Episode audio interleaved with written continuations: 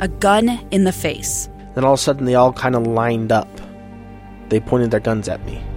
And this is the point where I thought, I'm going to die today. Started two years of horror for an American in Venezuela. They said, You need to give us your phone and get ready because you're coming with us.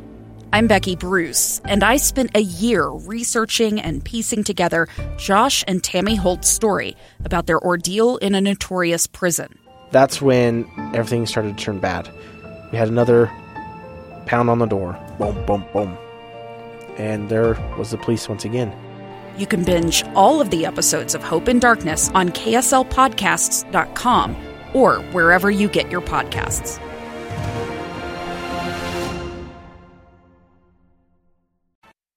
Inside Sources with Boyd Matheson. And subbing in for Boyd Matheson is me, Leah Murray, and my good friend Derek Brown as we talk about all things inside sources. So, Derek, change of pace up in the White House. They are bringing in a new chief of staff. And I'm not sure how to pronounce his name, Jeff Zients, Jeff Zients, um, known as Mr. Fix It. I'm a little, I don't know, maybe suspicious is the Well, wrong word. but Anytime I- someone is called Mister Fix It, there's you know you got to be a little. Yeah, but also, but- how is he going to fix? There's a lot of Oh, things there's a lot to fix, going right? on. So we've got with us Adam Cancryn um, from a White House reporter for Politico. Welcome to the show, Adam. Hey, it's great to be here. All right, so in the piece that you contributed to, you've got a list of all the problems, right? like the Biden administration's got problems, and this guy is supposedly going to solve all of them. And, and and being a chief of staff or president has got to be one of the most difficult jobs there is under ideal circumstances. Right. So, So, you add all these in, and boy, he's got an uphill battle. yeah. So talk to us about Absolutely. what are these trials that he's inheriting? Which one you think's the most like it's going to be the biggest problem for him? Yeah, absolutely. I mean, beyond how to pronounce his name, and, and for the record, it is Zients. Oh, thank uh, he's you. got a lot of he's got a lot of things that are going to be on his plate. I mean, look, the first thing obviously is this ongoing classified documents issue, right? Where uh, Biden now has to deal with the fact that there were classified documents stored uh, at his at his vacation home. Um, so that is going to be kind of an ongoing issue. You also have Republicans who now control the House and are vowing to do all these investigations into the White House and various parts of the administration.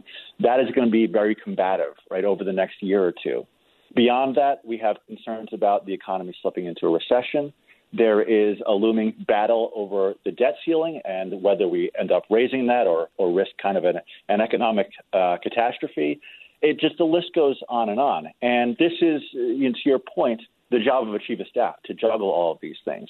Uh, but it is going to be a challenge and, and something that Zients is really going to have to kind of figure out on the fly here as he takes over the next couple of weeks. Uh, Tell us a little bit about his background. I mean, what is it that he has fixed to earn the title of Mister Fix It? Like, what has he done that sort of makes him the right person for this job right now? Absolutely, it's it's been an interesting role that he's played in the Biden administration and in the in the Obama administration. Maybe the thing that he's most well known for is, if you remember back in 2013, healthcare.gov launched or tried to launch. Uh, and it ended up being a huge disaster trying to get people initially to sign up for the for, Obamacare. They brought him in, and he essentially fixed that website. He got it up and running, uh, and that has got, been a much smoother process ever since. Uh, after that, Zients was the head of the National Economic Council for a while, so he was handling a lot of economic issues at a time when there were these, you know, back and forth over spending and how you deal with the deficit.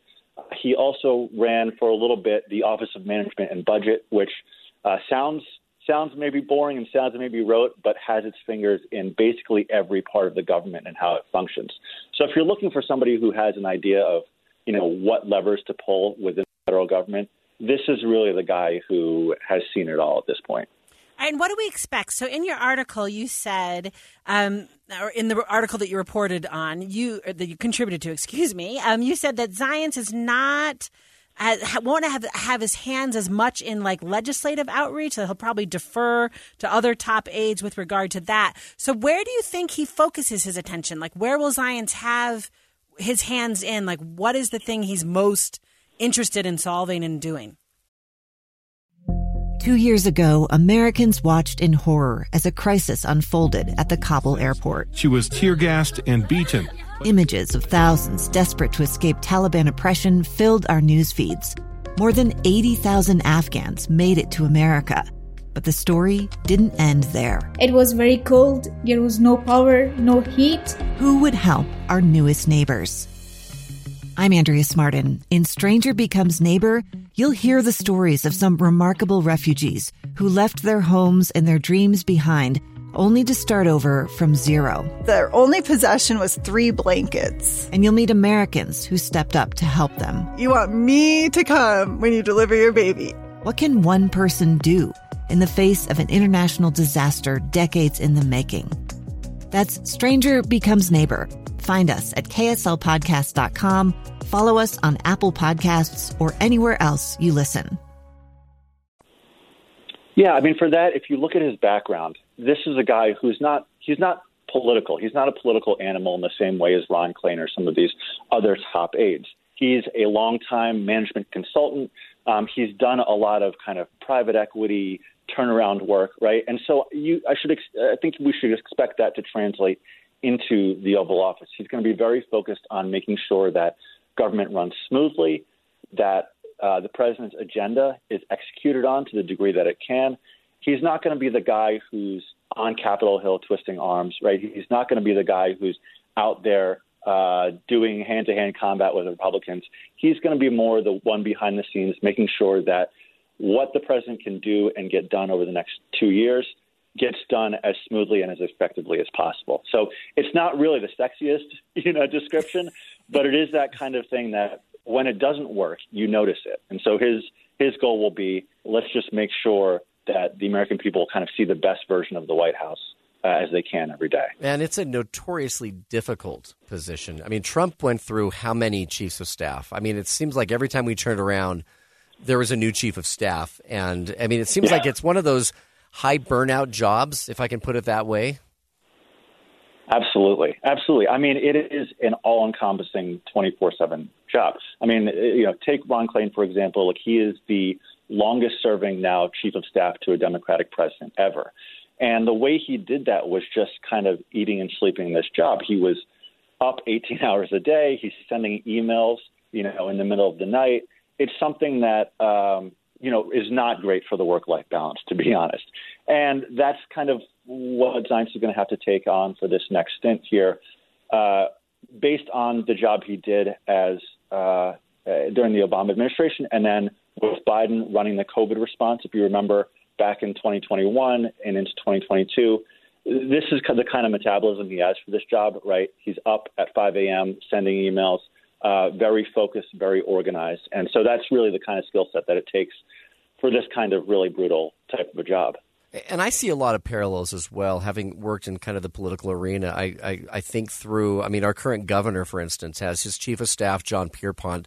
Um, there's a lot of parallels. Jon is not sort of from a political background. He was with the ran the Department of Workforce Services, and you know is a really good sort of tactician in making things run well. But I think the job of a chief of staff is to manage this hurricane that is swirling around the, the, the elected official and making sure that the elected official can be calm, the things that matter are brought to their attention, they can be resolute, they can think sort of big picture, and then managing all that other stuff as the chief of staff, which is why I think it's it, it has to be one of the most difficult jobs. I mean, here in Utah, I've always referred to the chief of staff as for the governor is probably the most difficult job simply because it is. I mean, the ones I've known and worked with, it is. I mean, like you just said, Jeff, it's it's a it's a twenty hour a day job. You don't really sleep. Anytime anything happens, they don't call the governor's phone. They call the chief of staff's phone, who then makes a decision whether it's worth you know elevating this to the governor. And I'm assuming it's the same thing with with the White House. Exactly. I mean, I was talking with Anthony Fauci uh, yesterday, and if you remember, he's he's been around. He's seen a few chiefs of staff and rest- and, and presidents over 50 years as the uh, top infectious disease doctor in the government. And what he was saying, having worked very closely with Zients on the COVID response, was, you know, Zients is not the subject matter expert on foreign policy or COVID or education or any anything that's going to reach his desk. But what he does know how to do is figure out who the expert is, who he needs to trust, whose judgment you know he should go to for advice, and then translate that into whatever the decision that the president needs to make. And that's that's ultimately, you know, to your point, what the chief of staff's job is.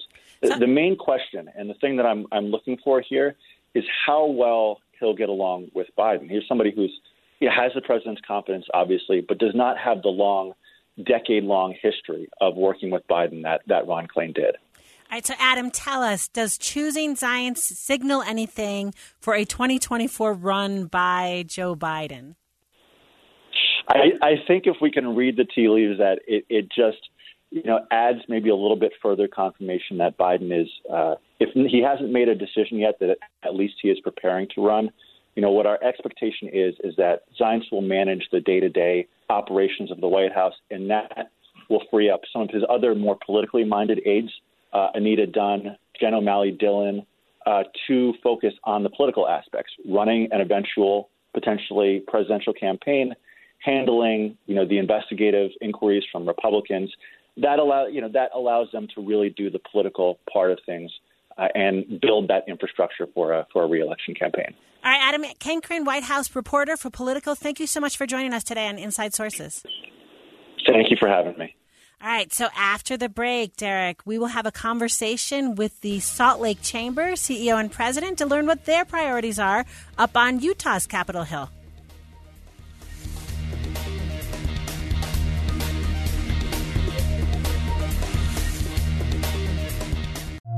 Stranger with a gun came upon two teens taking pictures under a rising full moon. But violence is only the beginning of this story. Sometimes I thought, there are no miracles. Yeah, there are, and this is a big one. I'm Amy Donaldson, and I've spent my career talking about how lives are undone by violence. The Letter is a podcast about how lives are remade. Follow The Letter at theletterpodcast.com or wherever you get your podcasts.